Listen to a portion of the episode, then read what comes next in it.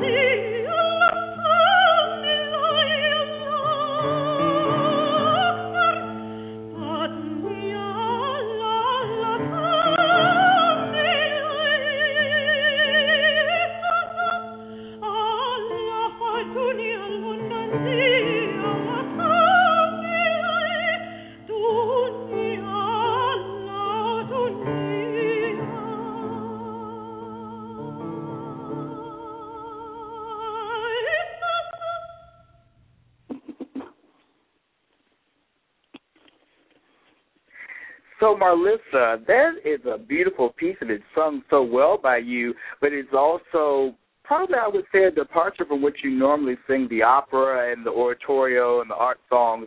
What was your uh, response or your reaction when you were approached to uh, pursue recording of, of this nature? Well, you know, I always liken being a lyric coloratura soprano to skydiving because you never know what's going to happen. and the last thing you want to do is tense up and be afraid. So I was very excited at the opportunity. For one thing, I'd never sung in Arabic, and I definitely never sung an Arabic prayer. Um, there are a lot of accents and things that I'd never done before, but frankly, I felt like it could only enhance the classical music repertoire that I traditionally sing. So, yeah, needless to say, I was thrilled. Oh, that's absolutely wonderful. And um, so, how did the first? How did you and the composer, uh, Mr. Onovwerosuoke, how did you all first meet? Wow, that's a good one. Um, Fredo and I actually met at our child's our children's school, if you can believe it. Oh. Um, both of our I know both of our sons attended a French immersion school in St. Louis, and somebody told me that there's a really great composer there um, we met at one of the open houses and decided to get together, and I guess you could say the rest is history. wow, that's absolutely wonderful. My goodness. I know. Ms. you just never know. That's wonderful. You never know. The world is so small. Uh, Ms. Onovwerosuoke, I have I was so impressed to see that you were published by Oxford University Press. What was your first uh, piece or collaboration with that publishing company? Uh, that's a, a, choral collection titled Songs of Africa. Mm. And uh, that collection has 22 pieces um, uh, drawn from across Africa back in 2008. Oh wow! So that's relatively new. And if someone wants to purchase it, is that um, collection still available? Oh yes, it's it's available in stores and uh, especially Barnes and Noble. Of course, you can order copies from Amazon and and, and the usual book uh, outlets. That is absolutely wonderful. Now, will you all consider uh, maybe? I understand that, that the recording you all have this recording project. Are there any immediate plans in the future to perhaps stage a live performance uh, of these special songs or uh, perhaps like a release CD event for this project? Um, definitely. Uh, we are planning actually two events one in St. Louis, um, April 1st, and one in D.C., which is tentatively scheduled for March the 30th. Mm, that's absolutely wonderful. I have another excerpt from the the disc. Uh, uh, Mr. Onovwerosuoke, could you give us maybe a, a little um, history or background on the peace healing dance? Oh, the healing dance uh, Nenkansu is from the Central African uh, region, and uh, decades back, you know, I, I spent uh, uh, some amount of time with the forest people. Uh, the forest people are what some of our musicology textbook call the pygmies. You know, they don't like to be called that, but uh, they're traditionally known as the forest people. And uh, among these people, it's uh, very uh, common to wake up with dances, you know, to celebrate Mother Earth, uh, the sun, but this track Cancer is very, very popular actually, and essentially celebrate Mother Earth for being source of the herbs, herbs that feed, heal our bodies, our minds, and make us whole. So it is it is a celebratory kind of dance. Mm, that's wonderful. At this time, we're going to play an excerpt from Healing Dance. And listeners, uh, this might be an opportunity for you to really take in this very uh, special recording and perhaps uh, put in your mind now to, to purchase the recording, and then we will provide that information uh, later in the interview. But for right now, let's listen to Healing Dance.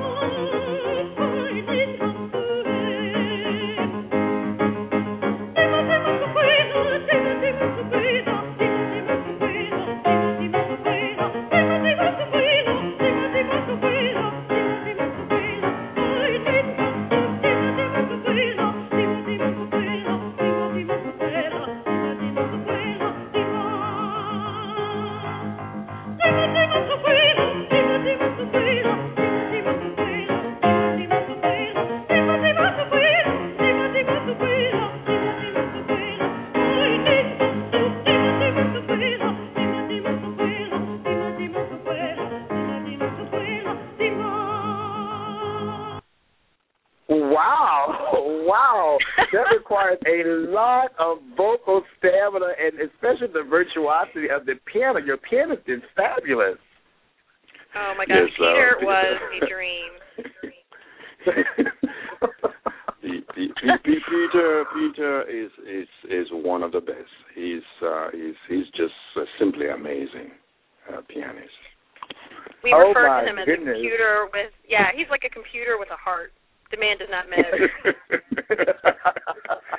I mean that piano part and matched with the voice. I mean that is certainly a tour de force. I, I mean that's certainly a, a piece that I would like to hear more sopranos incorporate.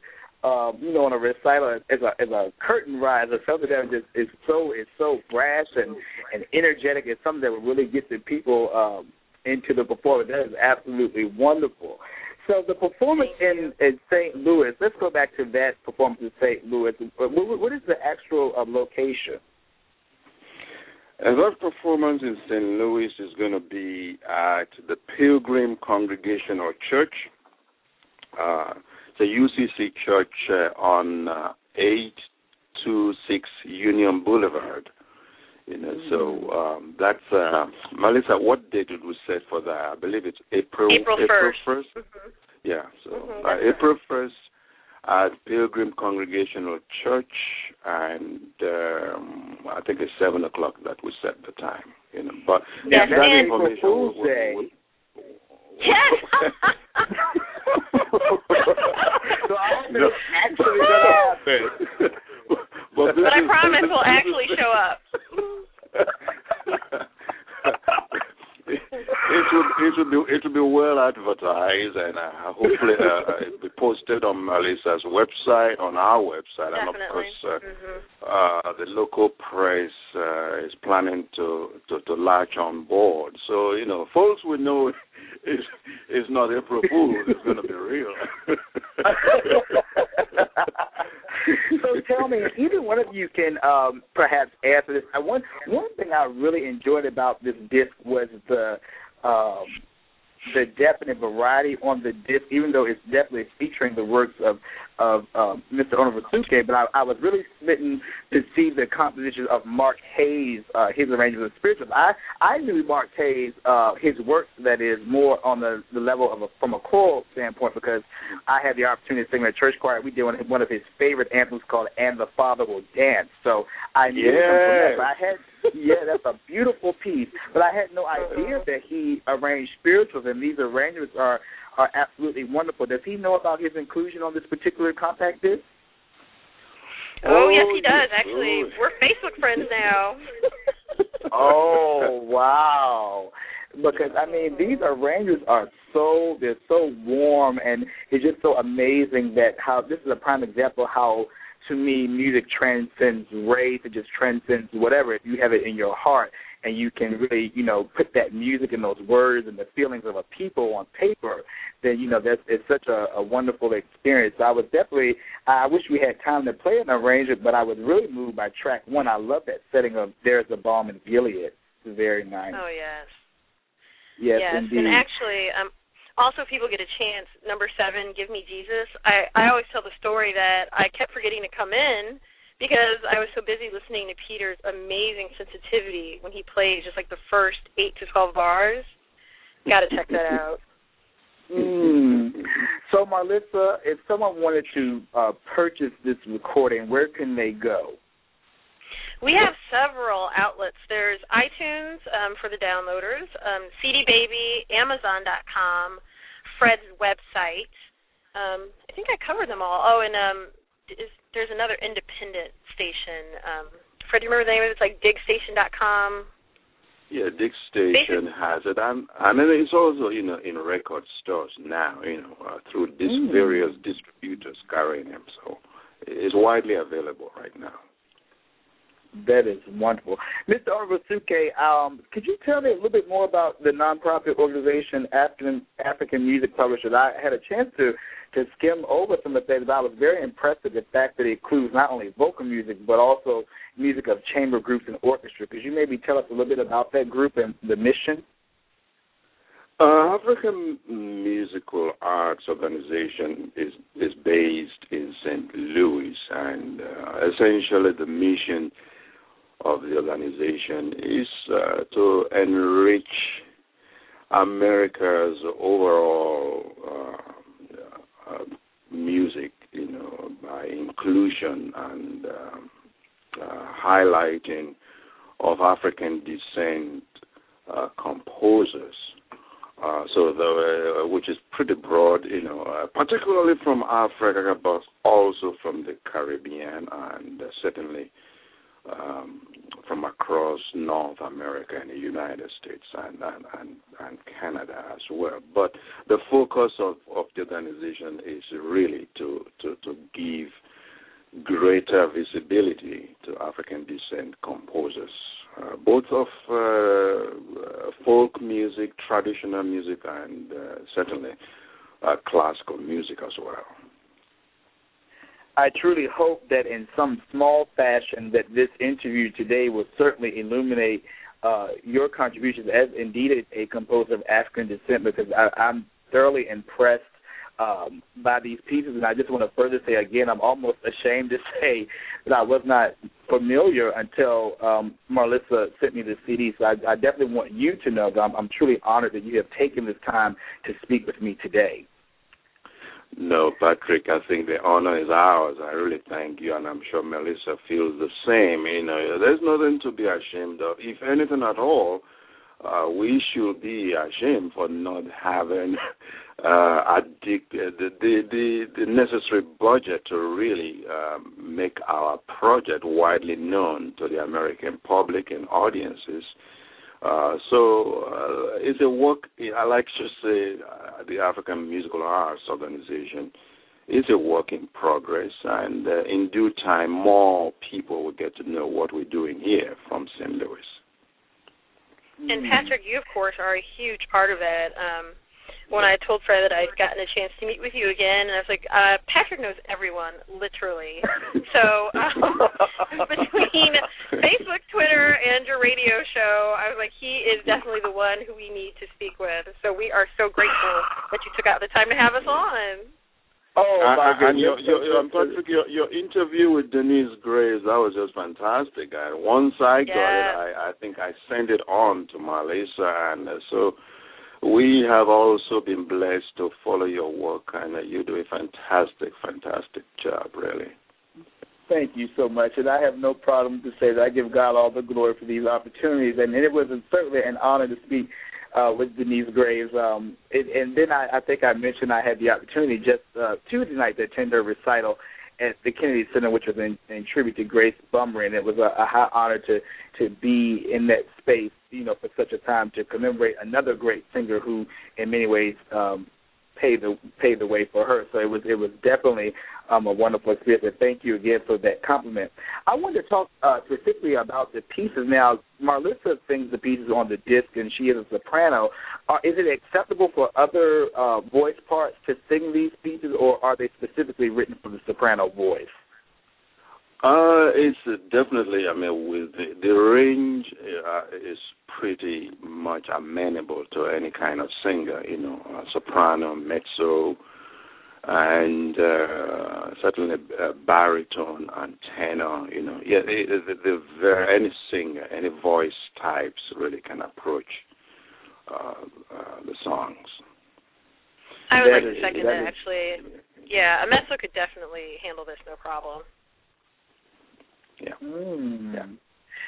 So would you would you like to see these pieces? Um, I guess become. Is it your goal for these pieces to come a part of uh, standard repertoire for singers? Uh, do you by any chance have these um, pieces in print? So if say uh, a voice teacher is listening and they perhaps want their student to maybe learn some of these pieces for recital, are they ready readily accessible in that manner as well in print?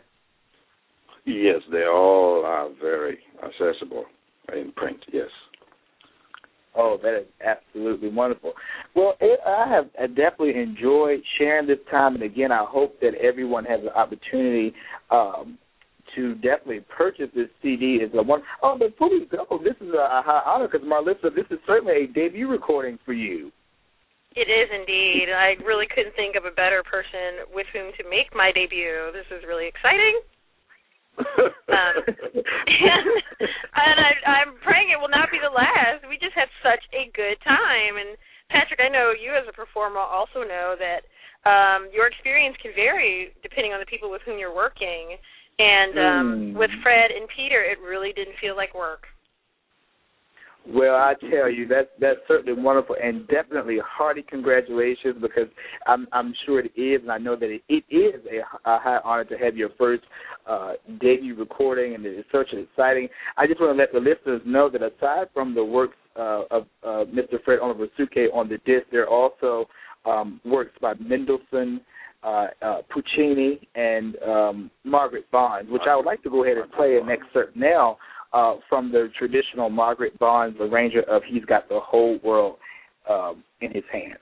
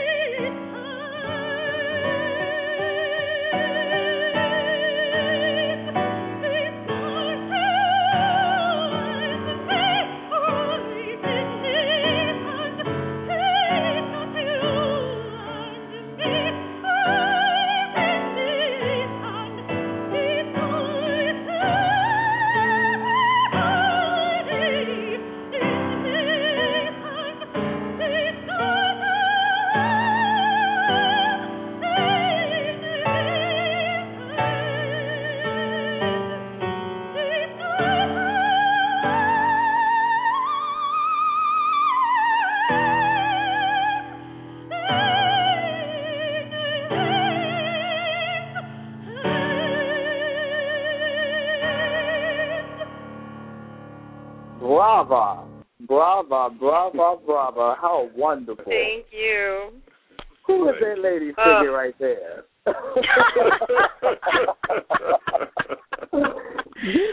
Patrick, you one and only.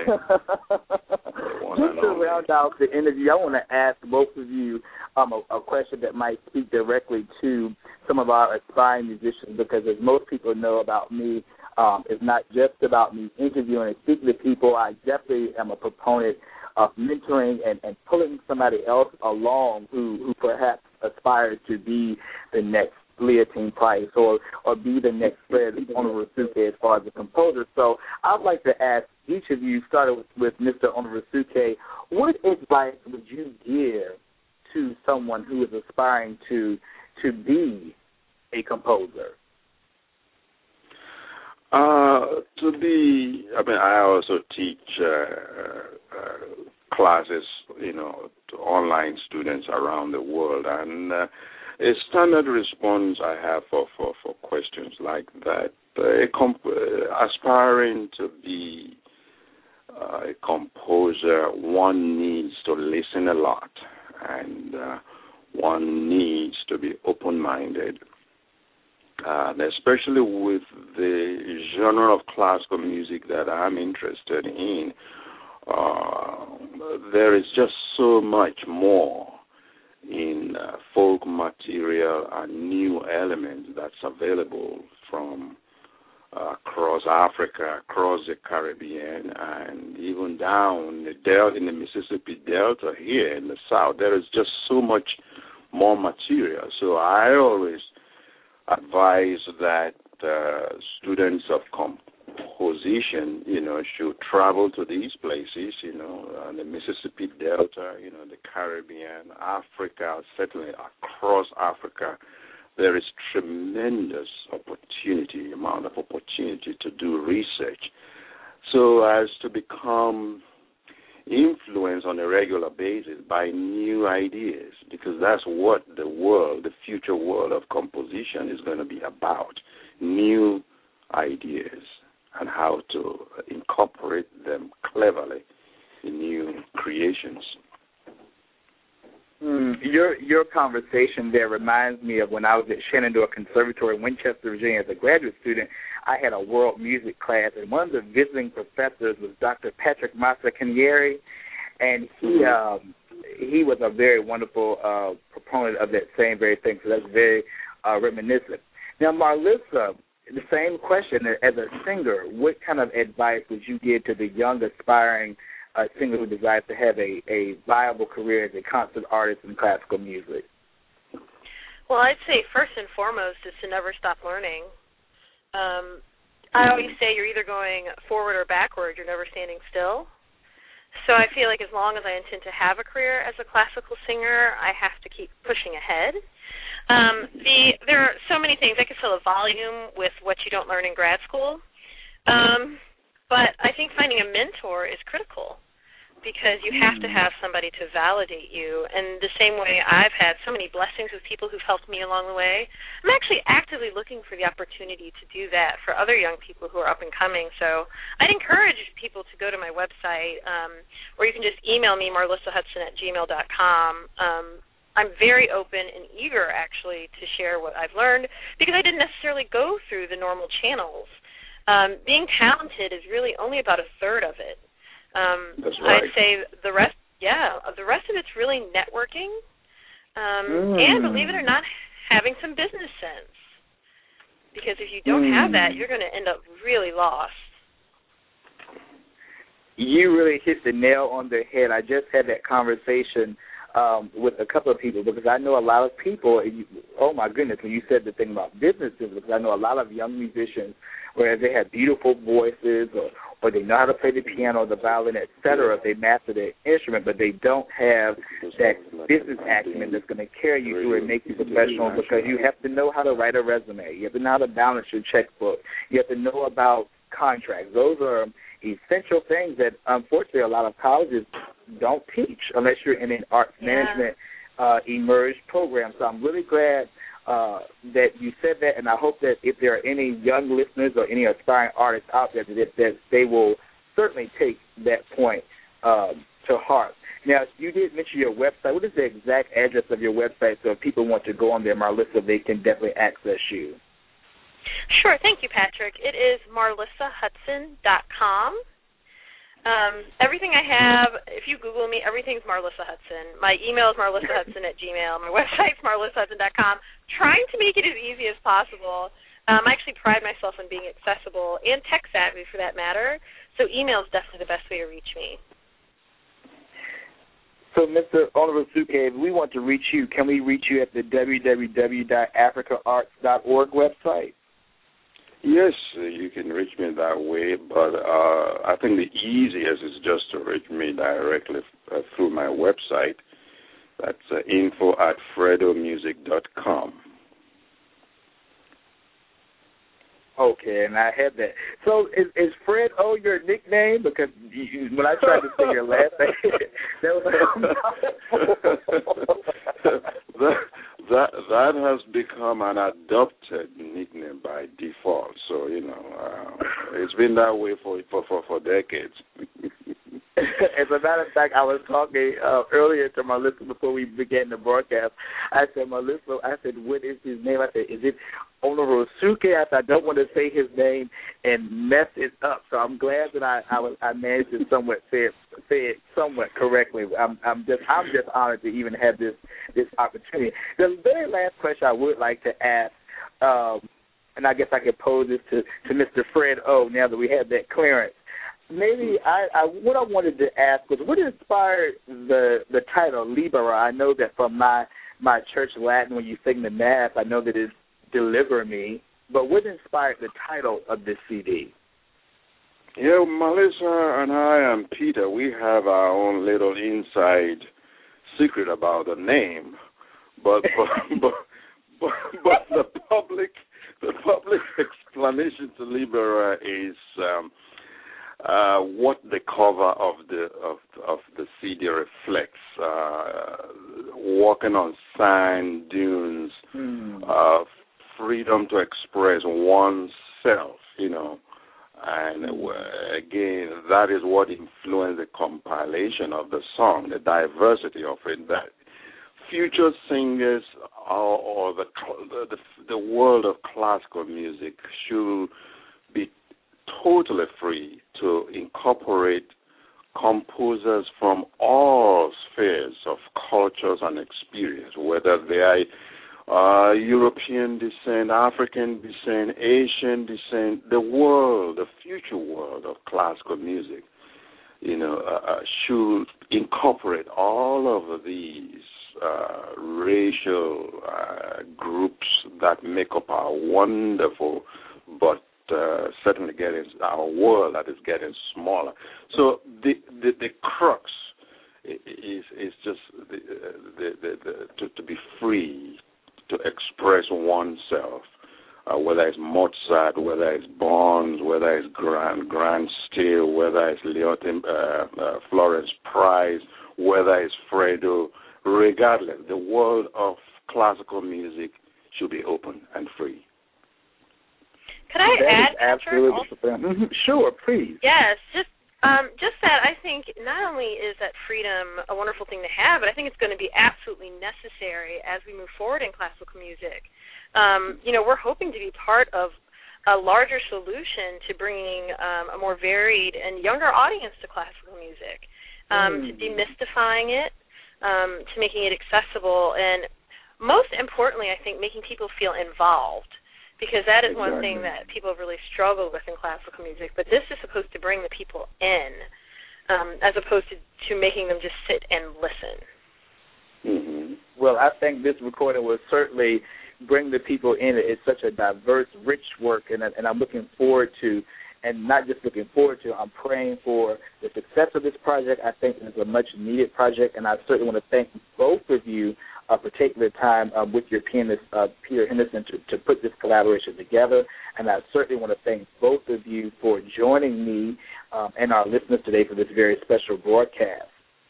I want to uh, remind um, our listeners for our next uh, show, which will happen on next week. I, I, invite all of you to tune in on Wednesday, February 9th at 3 o'clock p.m. as I have the opportunity to interview uh, René Clausen, who is the world renowned composer and conductor of the Concordia Choir of Moorhead, Minnesota. That choir will be on tour and they'll be making a stop here in Washington, D.C. And for those of you who may be unfamiliar with René Clausen, he's a choral music icon, and many of us have sung his pieces like Set Me as a Seal and All You That Have Life and Breath. So it's certainly an honor uh, to have on. So make sure you put that on your calendar. Again, I want to thank Marlissa Hudson, soprano, and Fred Oversuke, composer, for sharing uh, with us today about this dynamic recording, Libera, and I hope that you I hope that you and I encourage you to take time to uh, purchase the recording, whether it's on iTunes or go to the uh, individual websites that were uh, listed. Uh, if you want to be in touch with me directly, you can always friend me on Facebook by my name, Patrick D. McCoy, and I also have a page on Facebook which is Patrick D. McCoy, the African American voice in classical music. Thank you both so much for being here today. I have just really had a great time sharing this moment with you all. Thank, Thank you, Patrick. Patrick. You know it's always Thank a party with you. Thank you so much. Again, as we close, I want to end end uh, and send us on our way with music with the healing dance. That was just such an energetic piece, and I just feel like dancing myself. So I'm going to put that piece back on as we end today's uh, episode. Again, I am Patrick D. McCoy, the African American voice in classical music, and I'm wishing you all a very great day.